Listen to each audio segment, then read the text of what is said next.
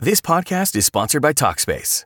May is Mental Health Awareness Month, and Talkspace, the leading virtual therapy provider, is encouraging people to talk it out in therapy.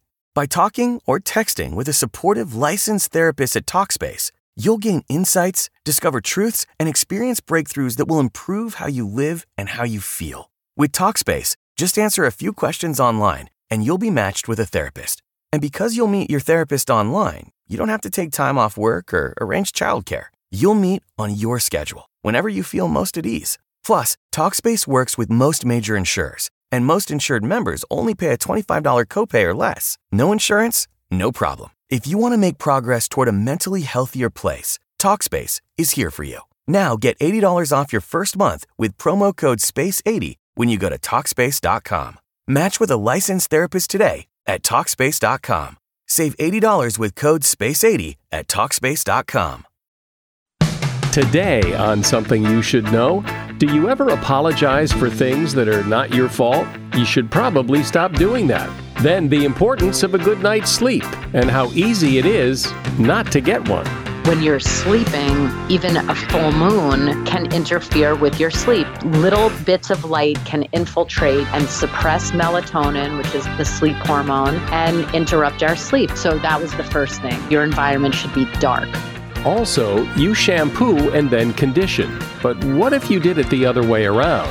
And how to disagree the right way, and why disagreeing the wrong way is so unproductive when we confront people really aggressively with points of view that are oppositional to what they believe really strongly, not only do people not change their minds, it can actually cause them to cling to their existing beliefs even more strongly. All this today on Something You Should Know. If you have to hire someone, what's the best way? Referrals? Well, maybe that could work. But just because somebody knows somebody who knows you doesn't necessarily mean they're qualified. Or you could pull out that file of random resumes that came in during the last six months. Maybe there's somebody in there. Maybe. Now, I, if you're hiring, you need Indeed. Indeed is your matching and hiring platform with over 350 million global monthly visitors according to Indeed data, and a matching engine that helps you find quality candidates fast. As a business owner, I've found that hiring the right people, well, there's just nothing more important. Don't leave it to chance or a referral or a random resume. Use Indeed. In the minute I've been talking to you, 23 hires were made on Indeed, according to Indeed data worldwide. Indeed's matching engine is constantly learning from your preferences. So the more you use Indeed, the better it gets. And listeners of this show will get a $75 sponsored job credit to get your jobs more visibility at Indeed.com slash something. Just go to Indeed.com slash something right now and support this show by saying you heard about Indeed on Something You Should Know. Indeed.com slash something. Terms and conditions apply. Need to hire? Oh, you need Indeed. Something you should know. Fascinating intel, the world's top experts, and practical advice you can use in your life. Today, Something You Should Know with Mike Carruthers. Hi, welcome to Something You Should Know, and an episode I'm pretty sure you're going to enjoy. We start today with something that's always interested me that I've noticed, and that is this tendency some people have to over apologize for everything. Harriet Lerner is a psychologist who's been on this program, and she has studied apologizing for over two decades. She says that women are particularly prone to this, but men do it too. The first way we do it is that we apologize for things that are not our fault. Sorry for the delay. Sorry for the confusion. Oh, excuse me, you stepped on my foot. Why are you apologizing? Or the other thing people do is they over apologize for things that are not that big a deal. As Harriet says, if you've forgotten to return your friend's salad bowl, don't apologize over and over again as if you had just killed her cat. over apologizing interrupts the flow of the conversation and makes it harder for people to hear you when you really want to apologize for something. A good apology is short, sweet, and doesn't include a big long explanation that could undo the apology. They shouldn't be about you, as in, I'm so ashamed or I'm a terrible person. And never add a but or an if after the apology because it undoes the sincerity. And that is something you should know.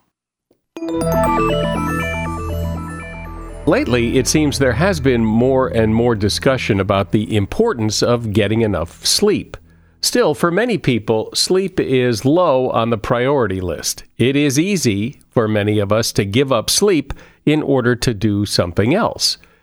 So, what's the price you pay for that? Can't your body just adjust and adapt, or does a sleep deficit really take a toll? And when you do go to bed, what should your bedroom atmosphere be like to promote a good quality of sleep? We're going to talk about all of these things with Dr. Jennifer Ashton. She's the chief medical correspondent for ABC Television, and she is author of the book, The Self Care Solution. Hey, doctor, welcome. Thanks for having me. I'm excited to talk to you. So, people talk about sleep a lot and say, you know, oh, I, I can get by on three hours, and oh, I didn't sleep last night. Is sleep really that big a deal? I mean, what, what's, the, what's the science say? Well, yes, it is that big of a deal.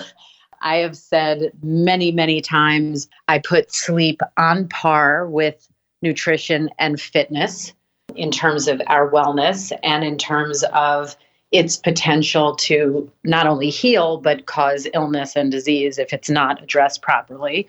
But I think sleep has a PR problem because we tend to look at it like a luxury and really it's a medical necessity. And it, it almost seems like a badge of honor that like, oh, I only got four hours sleep last night. Like, well, so uh, so what? Yeah, I would exactly. I wouldn't be so proud of that. I mean, you're absolutely right. People do brag about it if they've only gotten a couple of hours, and we should say there are a few small percentage of people who uh, don't need a lot of sleep. You know, they can function on less than six hours a night, but the majority of adults need an average of seven to nine hours every single night consistently. And um, many people are not getting it. And if you don't get it, specifically, what's the risk? That other than being tired the next day, well, so oh, what? Uh, literally, starting from your head and going down, um, you know, the risks include poor concentration, risk of early cognitive decline, increased risk of anxiety and depression and other mood disorders. Incre- it affects your immune system. We've shown um, people who work graveyard shifts or night or sleep deprived have increased risks of certain types of cancers, heart disease. I, I mean, the list just goes on. Weight management. I mean, literally, there's nothing that you could think of that is not affected by sleep in one way or another. I think there's a, a, perception, a belief that some people have, many people have, that if you don't get enough sleep, if I don't sleep enough tonight, well, I can make it up tomorrow. I can add a few hours on, I can sleep in on the weekends, and it all evens out. Unfortunately, it doesn't work like that. I think that a, maybe a generation ago, we thought that, yeah, it was just you know you could make up for it on the weekends or you could make up for it you know in one lump sum. And we know now that that's just not true. And there's been a lot of really interesting research um, in the last i would say in the last couple of years really about our circadian rhythms.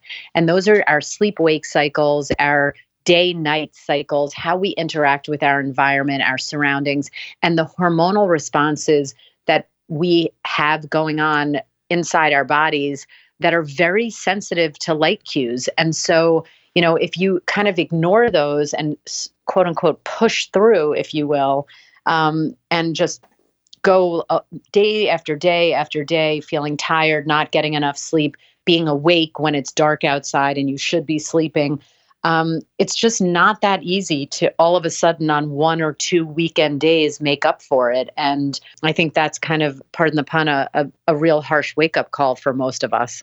Because, well, that's life. I mean, since the invention of the electric light bulb, people can and do stay up late, work all night, what, whatever, and, and that's just the way it is. You know, I'll, I'll share something personal with you, uh, Mike, on this is that as an OBGYN, you know, I, I went probably 10 years um, both professionally and personally when I was having my own babies and de- up all night delivering other people's babies, um, being really sleep deprived and having a very er- erratic and chaotic sleep schedule. And it's only now in retrospect that I'm a little older. I don't deliver babies anymore. So it's not often, thank goodness, that I'm up in the middle of the night or pulling all nighters. And I feel night and day differently. Um, again, a pun. I feel much more rested, much healthier, much more energetic. I'm not sick as often. Uh, I feel like my mind works more efficiently.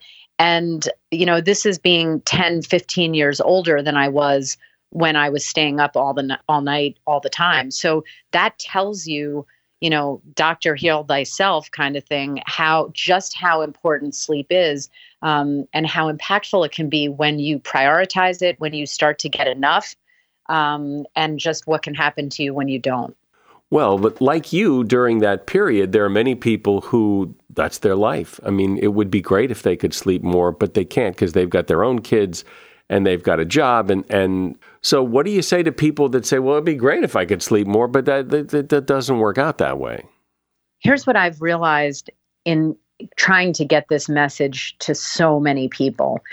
Sleep is really no different than any other behavior that we all know we should be doing probably differently but just haven't elevated it on our list our, our to-do list or our priorities list. A lot of people, you know, of all kinds and all backgrounds, from the executive to the celebrity to the stay at home uh, person who works at home.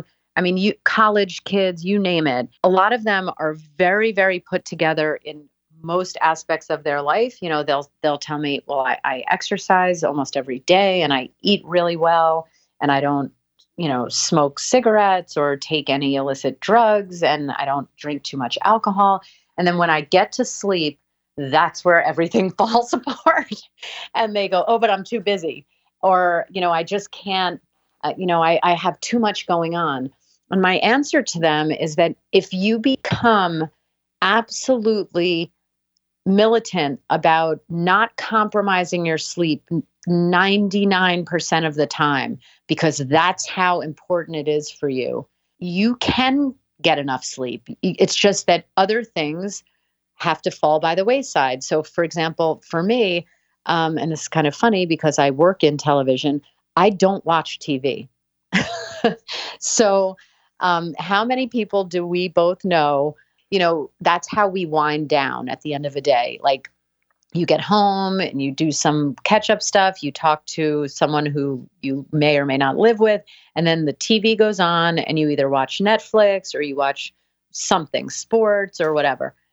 That is sleep time.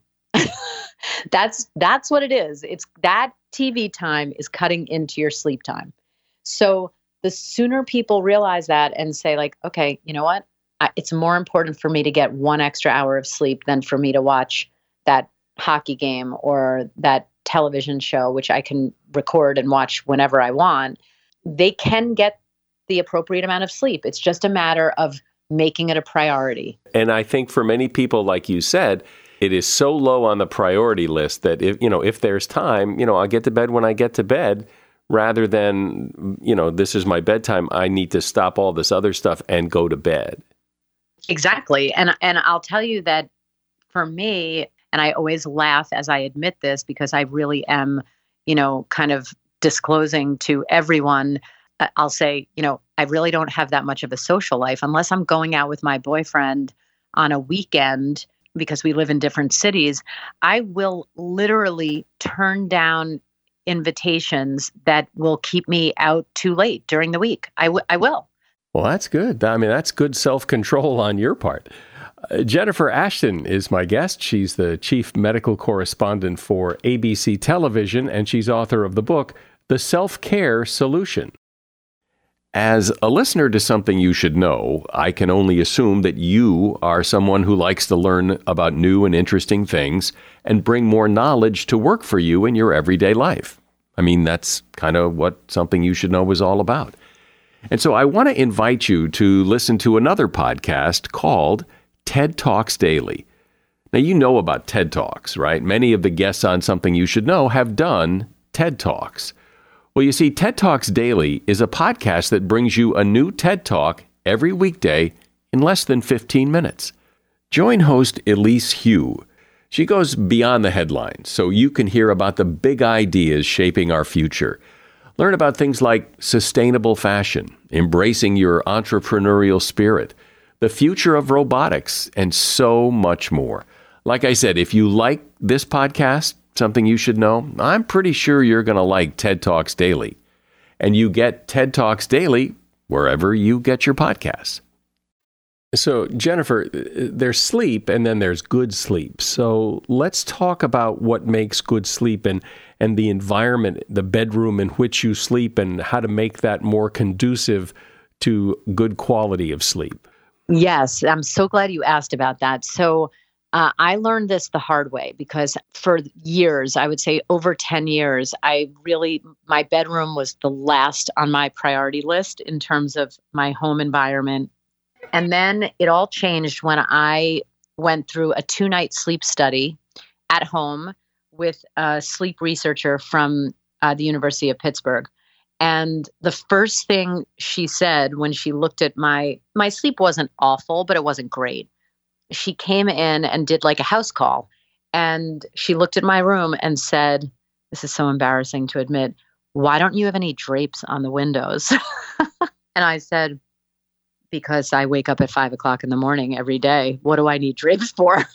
like, I'm always up before the sun. So, um, and she said, That's not the point. The point is that when you're sleeping, even a full moon, um, it can interfere with your sleep. It, little bits of light can infiltrate and it can reach our brain and suppress melatonin, which is the sleep hormone, and interrupt our sleep. And I thought, wow, I would have never thought of that.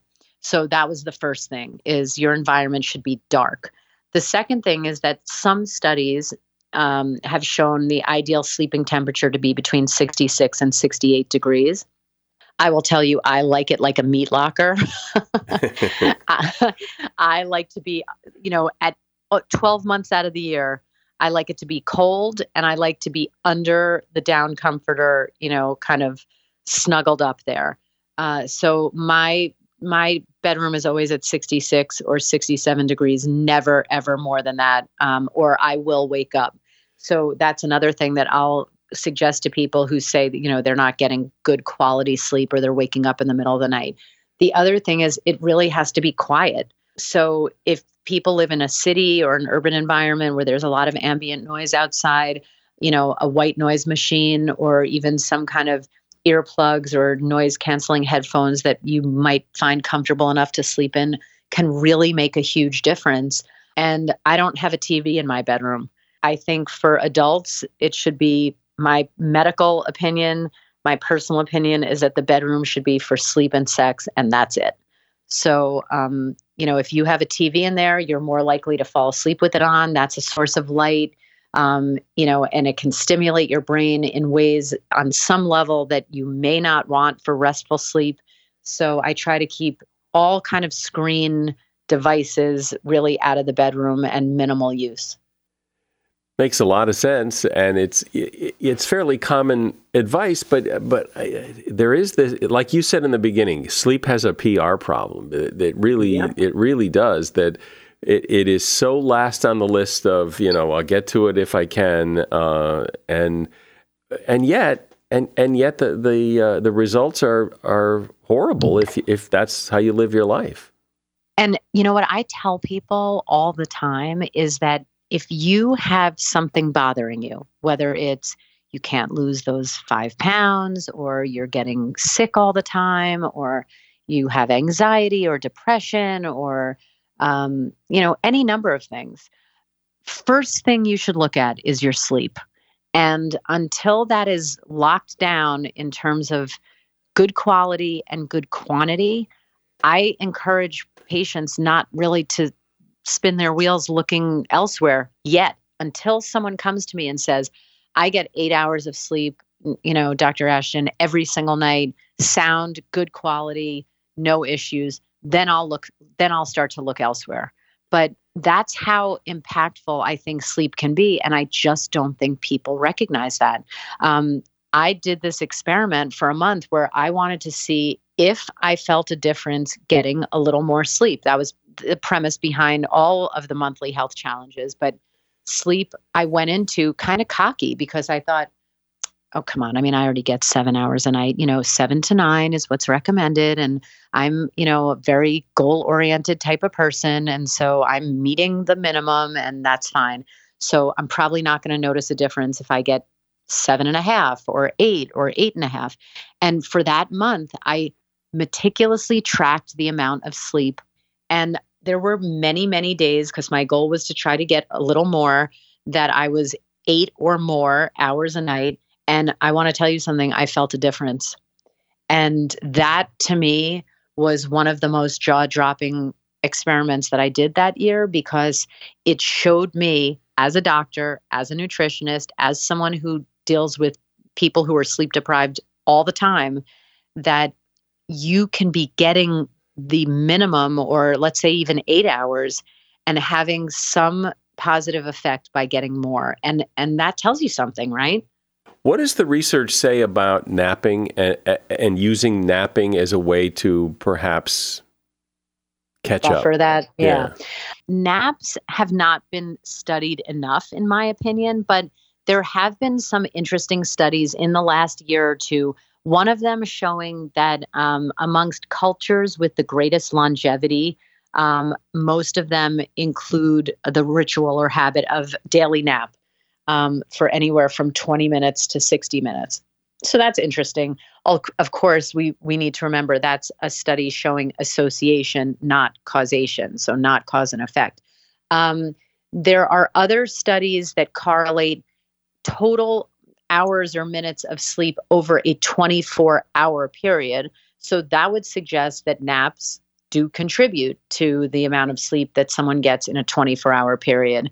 But the bulk of studies showing, you know, health outcomes or disease outcomes that are associated or correlated with sleep, um, it has to be continuous sleep. So it, the verdict is kind of out on naps most of the literature that I've read suggests that 20 to 30 minutes should really be the sweet spot for a nap. You know, when it gets longer than that, um, you get into different stages of sleep that might actually leave you more groggy instead of more invigorated. So I think it needs a lot more research. I think the concept and the practice of napping is really, really interesting um, and just hasn't gotten enough study yet. I know I've had the experience, and I know many people have, of, you know, sleeping, thinking like you slept pretty well, and you wake up, but you're tired. And you think, well, wait, I just mm. slept. Why, why am I yeah. tired? Well, why am I tired? So I'll tell you an interesting experiment in self that relates to um, sleep quality and sleep disruptors. Alcohol and caffeine are huge sleep disruptors, and people oftentimes are unaware for them um, what role those ingredients or chemicals are playing. Uh, for me, when I've done dry months, uh, which I usually do once a year, uh, I have been astounded at the at the impact of just avoiding social alcohol consumption. Which for me, I am by no means a big drinker. Um, it's usually only on the weekends, and it's never more than two drinks um, on a Saturday or Sunday. So we're not talking about a lot, but in the months that I have done dry month challenges, I literally sleep like I'm under anesthesia. I am not waking up when I turn over. I'm not waking up in the middle of the night. I'm not waking up when I hear my kids texting me. I am sleeping like I'm sedated. And again, that's that's an interesting consequence of these potential sleep disruptors that don't even have to be present in your life in massive amounts um, but they can still play a role. Talk about insomnia because I think everyone has nights where they toss and turn and can't sleep. And you know, even with the best of intentions, if you can't fall asleep, going to bed doesn't doesn't do you any good. Uh, you're right. Most people do have that experience at some time or another. Um, during their lives. For me, it's when I'm emotionally stressed or upset about something um, that definitely disrupts my sleep. Um, but the first thing that I generally say to people who have, you know, night after night insomnia of various kinds, and by the way, all insomnia is not the same.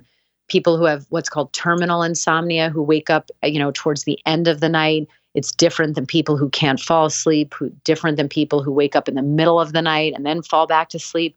Um, but what I usually start by saying is if this is something that comes out of the blue, look at the rest of what you're doing during the day, you know, your exercise habits, your what you're drinking, what you're eating, look at your emotional and psychosocial situation. How stressed are you? Is there something else going on in, in your life that is kind of coming out to disrupt your sleep?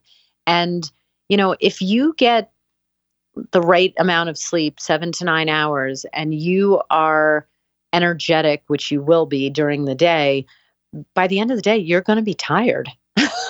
you know, you will be. So um, I think that it's it's not a linear relationship. It's really a, a circuitous, circumferential one um, where everything is connected to everything else. So people, it's not as simple as looking at point A to point B to point C. It really is kind of 360 degree situation. Well, that's some really good advice that people can arm themselves with, and uh, and I think you've made your case pretty well that sleep is is important and probably a lot more important than many people think. Dr. Jennifer Ashton has been my guest. She's the chief medical correspondent for ABC Television, and her book is called The Self Care Solution. You'll find a link to that book in the show notes. Thank you, Doctor. Thanks so much for having me. How do you have a discussion with someone when you disagree, when you're on opposite sides? And what I mean by that is, what's the strategy? What's the goal when you're in that position? In my experience, and probably yours too, seldom, if ever, do you argue with someone and at the end they go, Oh, yeah, you're right. I'm wrong. What was I thinking? so that should probably not be the goal going in. So, what is the goal, and how do you construct a method to have a disagreement so that something good comes at the end of the discussion? Well, that's something Julia Dhar has thought a lot about and has a lot of experience with. Julia is a partner at Boston Consulting Group She's an expert in behavioral economics, and she's the author of a book called The Decision Maker's Playbook. Hi, Julia. Thank you for having me. So it's interesting to me that it seems today people can't disagree on a topic and agree to disagree on that topic. Today, it seems when you disagree, you have to get mad. you you have to get mad at each other for some reason. I think that's right. I think that's an assumption that a lot of people operate from, and maybe that's an assumption that holds a lot of us back. But I think that's kind of a schoolyard attitude towards it. And Ray Dalio, among the world's most successful investors, certainly the world's most successful hedge fund manager, talks about this a lot when he says actually disagreement with a purpose, really open, robust debate with an objective not of trying to win, not of me trying to prove to you that I'm right or that I'm smarter than you or stronger than you, but with a genuine goal of excavating the truth, of really bringing different sides of an argument to light is one of the one of the most powerful ways in which we can upgrade our own intellectual capabilities and also upgrade the capabilities of people around us and get really comfortable with the idea that all of these different sides deserve a hearing. Everyone's had those conversations though where you know going in that this is going to be tense that that we're not not only are we not agreeing but but we kind of think the other person is being unreasonable or th- th- there's just that adversarial tension there.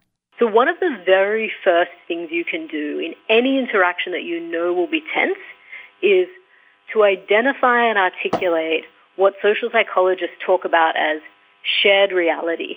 And shared reality is this idea that there is always some slice of common ground, no matter how narrow it is. So, you know, in civil society, that might be that we believe that everyone has the right to an education.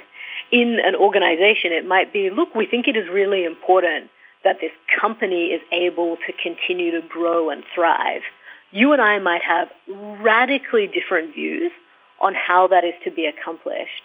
But as soon as we're able to describe that shared reality, instead of you and I sitting on opposite sides of the table staring each other down, we're suddenly on the same side of the table examining the problem in front of us. So that's kind of step number one. What's the shared reality that you're able to inhabit? What if there is no the shared reality? It's ve- I think it is very rare for there to be situations in which there is truly no shared reality. And lots of your listeners now are probably thinking about situations in which they've found themselves that are really tense, that don't seem to have a shared reality. Maybe you're thinking about a relationship that you have with someone, maybe a cousin that you fight with about politics every Thanksgiving, and you think with this person, there is absolutely no common ground. Respectfully, I think in most cases that's a bit of a failure of imagination, sometimes a bit of a failure of empathy. It is nearly always the case that there is some kind of common ground that we can identify and start from. And so, like other people listening to this, I can think of a couple of examples where there is seemingly no common ground. If you're going to have a discussion with someone and you're on opposite sides of, say, the abortion issue, it doesn't seem like there's a lot of common ground there. People talk about the president, President Trump, and there are people who are on one side and people who are on the other side. Some people love him, some people hate him. So where's where's this common ground you want to find? yeah, two really good questions. So we say, look, in these really heated political situations, and those are perfect examples where we say, look, like, this is a litmus test for the kind of person that you are. Not the kind of thinker that you might be, but the kind of person that you are. And you're either here on my side with, with the good guys or you're, or you're somewhere else. And in both cases, both of those two situations that we're describing, we end up making a judgment without really excavating the understandings on either side. So uh, we are, without saying, well, what's the end goal there? Like, what, what are we trying to accomplish through this conversation? What, what, what's the productive part of that disagreement? And when we focus on the productive part of productive disagreement, we, that's only then can we make some progress. I'm not saying that it's not, made for some people, enjoyable or entertaining um, or helps them clarify their worldview to have these very rigorous debates about what people think about particular political issues, what people even think about particular politicians. But without saying, well, what's the end game here? What are we actually trying to accomplish through this conversation? You won't make a lot of progress. That's a disagreement to be sure, but not necessarily a productive one. But if so, if there isn't something we can agree on in terms of what the purpose of this uh, disagreement is, maybe we shouldn't be having it. Because if if if I'm trying to convince you that abortion is is a good idea, and you're trying to convince me it's not, well, well, what's the point of that? Because it's never we're never going to. There is no agreement on what we're trying to do here. We're just hammering at each other. And you know, I think you've hit on exactly exactly the heart of it right there. That if we go into the conversation or any type of negotiation with the mindset of my attitude must be in that the goal the goal here is for me to convince you how right I am and how wrong you are. And that through this conversation, of course, you will have a revelation about how wrong you are and how right I am. Firstly, that is in, in general, that is not realistic. And, and we, there's very good evidence from behavioral science that says when we confront people really aggressively with points of view that are oppositional to what they believe really strongly, even when backed by really solid evidence, you get what, what behavioral economists talk about as a backlash effect. Not only do people not change their minds in the way that you want them to, it can actually cause them to cling to their existing beliefs even more strongly. So going in with that mindset and that attitude doesn't help you. It's in fact counterproductive to your goals.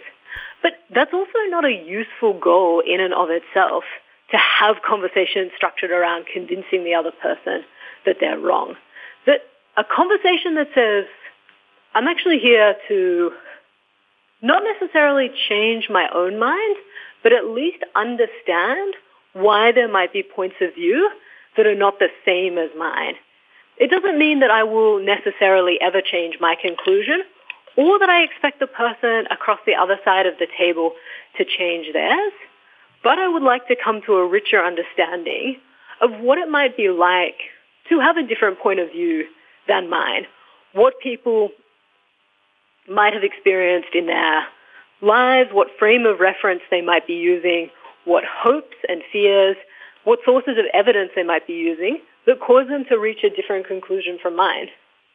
Okay, so I uh, so you said first we're, we're going to find this sliver of commonality, and what's step two? That's number one. Have you have you figured out a shared reality that the two of you can inhabit? Even if that shared reality is simply a willingness to listen, you might be, as you alluded to earlier, really on opposite sides of a very polarizing issue. But if the shared reality is that you're prepared to hear the other side out with the goal of seeking to understand, that's a decent starting point. The second thing to do is to find a way to separate the ideas themselves that you want to talk about, the intellectual content, from the identity of the person who talks about them. And so one of the challenges that we have when we try to disagree productively is that we are too quick to label ideas and then dismiss them because of the label that we attach to them. Think about the way in which we immediately call things liberal or conservative, or we call them left and right. If you work in an organization, you might have had the experience of having a new idea imposed on your team and being unwilling to adopt it because you say, you know what, like this comes from a region that we think is not like ours or has been pushed on us by headquarters. And that's the kind of identity fallacy of saying, before I even examine this idea, let me first figure out what I think about the person who is espousing it. What if we started from the opposite direction? We cleared away some of the clutter of identity and focused first on the idea itself. So that's step number two. Step number three is tougher because it involves not just that intellectual exercise, but some pretty deep emotional introspective work as well which is you have to really open yourself up, genuinely, pretty humbly, to the idea that in any of these interactions, you might actually be wrong. You have to be really open to changing your mind. Yeah, that, that does that doesn't sound easy. No, it's great when other people change their minds. Isn't it? Yeah, a little bit a... tougher when it's a little bit tougher when it's our own mind. Well, if you do a good job convincing them, then they they should just roll over and say, "Yeah, you're right." But uh, how often does that ever happen? Right, but you know what? Like if you've set up that conversation in a really open and respectful way, what I think you'll find much more often than not is not necessarily that people switch sides or that people are immediately converted to your point of view. But you might say that both of you have one of those moments where you think to yourself, huh, I never thought of it that way before. Or someone might say to you, you know what, I see where you are coming from on this. I understand that you actually start from a different place when you examine this issue. And so while I might not necessarily agree, I have come to a wider understanding of the issue because of the conversation that we have had. That, for me, is what productive disagreement looks like. Of course, even better if you can begin then to work together towards some common outcome, if there is some consensus that might be possible through that.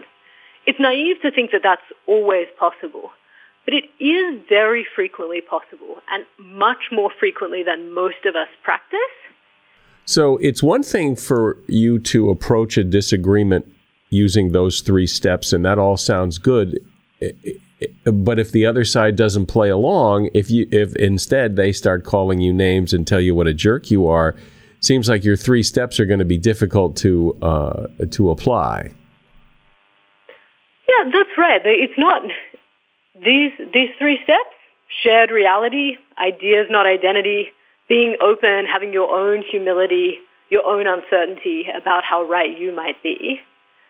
These are all things that you can do. They're all things that you're in control of. They're a choice you can make every single day and every single conversation. Will you be fortunate enough in your life that every single person you interact with will also make these choices all of the time? I sincerely hope so, but I'm not optimistic that that will be the case. So what happens if you find yourself in that situation? Look, it's not on you to always generate a productive disagreement with everyone you run into. It won't always be possible. And where it's not, where you find yourself in a situation where someone's much more about the identity than the ideas, where someone's much more abusive than productive, exit is always an option. You don't have to stay in a conversation that isn't going anywhere. Yeah, I think you're right. I think exit is probably a good strategy a lot of the time. The problem is that once you're invested in a conversation, once your your lines are drawn in the sand, it's hard to walk away. It's that fight or flight response. I mean, yeah, you could take off and just leave, but there's something in you that wants to stay and fight. That's exactly right. Number one, ask yourself, is this productive? Am I moving the conversation forward? Am I moving my own way of thinking about this issue forward, either for myself or for this other person? Is the time that we are spending doing this pr- productive for either of us? Or is it just disagreement? Or in some cases, has it just degenerated uh, into, into abuse and name calling? In which case, now is the time to be the bigger person, to pull up and to pull back from that conversation. It is difficult, very difficult uh, to be able to do that in the moment. But one of the ways you can do it is by focusing on the outcome. So very often we get stuck in a trap of the emotions that we're feeling, the need for people to know that we are right, to know how strongly that we feel about something, or we get stuck in tactics. Can we win this point? Can we convince them that they are a little bit wrong about this particular issue, or will they concede that our evidence on this particular point might be slightly stronger than theirs? And look, I've been a I've been a high school and college debater for years of my life. I know very well the temptation of the tactics and the emotions. But if we can step back from that for a second and say, but hey, what's the outcome here? Is there any positive outcome here for anyone? If the answer for that is no, you have to walk away. Have you ever come up with a, a or witnessed a strategy that when the other person starts getting, you know, starts the name calling and and gets really worked up, that there's something you can say to like calm them down to like get them to rethink what they're doing? Yeah, and one that I use in my work all the time.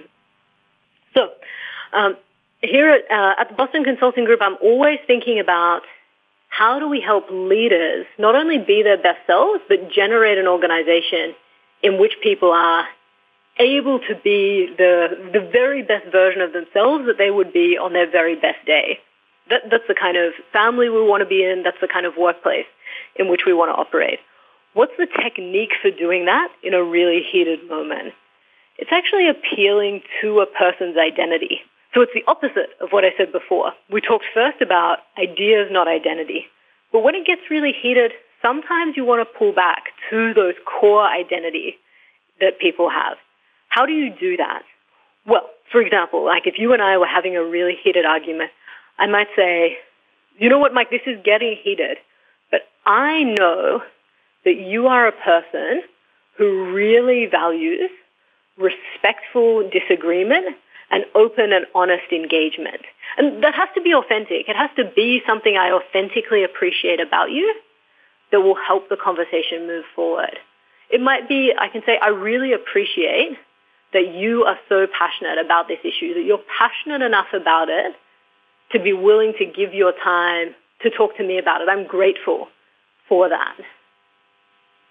That actually gives that person a chance to remember not who they are right in this moment where it might be heated, voices might be raised, but the kind of person that they actually really want to be deep down. And we all want to be the very best version of ourselves, someone who is respectful of others, who thinks about issues thoughtfully, who holds beliefs passionately and defends them articulately. So if you can take a second and say, look, what is it that I appreciate about this person? What's really core to their identity that I could recognize here for them? And that moves you out of the heat of the exchange itself into saying, look, ultimately this is a person-to-person conversation.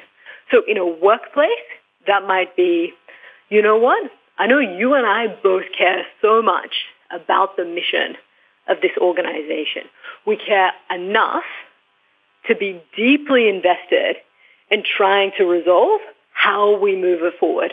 We think differently about how to do that, but the thing that I appreciate about you is that you care as much as I do about how we make progress here.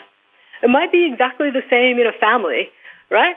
I love how much you care about these issues. I love how much you love everyone else in this family and want them to care about things as much as you care about them or in the same way as you care about them. Once you've done that, once you said, I recognize this common humanity that we have, that actually makes it much easier to then reset the conversation to go back to some of those principles that we talked about earlier. Because your shared reality is that you are two human beings talking to one another. And even if you can't immediately find agreement, that's an avenue to find mutual respect. And that, yeah, that's a, a, worthy and achievable goal when you when you disagree. I like that. Julia Dhar has been my guest. She's a partner at Boston Consulting Group, and she's author of the book The Decision Maker's Playbook. And you'll find a link to that book in the show notes. Thanks for being here, Julia. My great pleasure. Thanks for talking to me. The standard shower routine is to wash your hair with shampoo, then condition, then rinse. But some stylists and hair care brands are suggesting you switch up the order. First condition, then shampoo. The shampoo works to whisk away any excess conditioner that can cause your hair to look greasy or flat. Switching your hair cleaning routine is especially helpful for people with fine, damaged, knotty, thin, greasy, or highlighted hair. Tresemme is among the first companies to promote conditioning before you shampoo, but you don't need any type of fancy product. Just use whatever you have, switch up the order, and see what happens. And that is something you should know. Now that you've got all this good, helpful, useful advice, leave a rating and review on this podcast on Apple Podcasts or wherever you listen. I'm Mike Carruthers. Thanks for listening today to Something You Should Know. The Bigger Pockets portfolio of podcasts are worthy of your investment. We're having a real conversation as real real estate investors. New episodes available every day. It's important to buy where it makes money and not necessarily where you want to travel to. Bigger Pockets, On the Market, Rookie Real Estate, or Money Podcast. The purpose of flipping is to create more cash so then you can reinvest into other types of properties. The Bigger Pockets Podcast on YouTube or wherever you listen.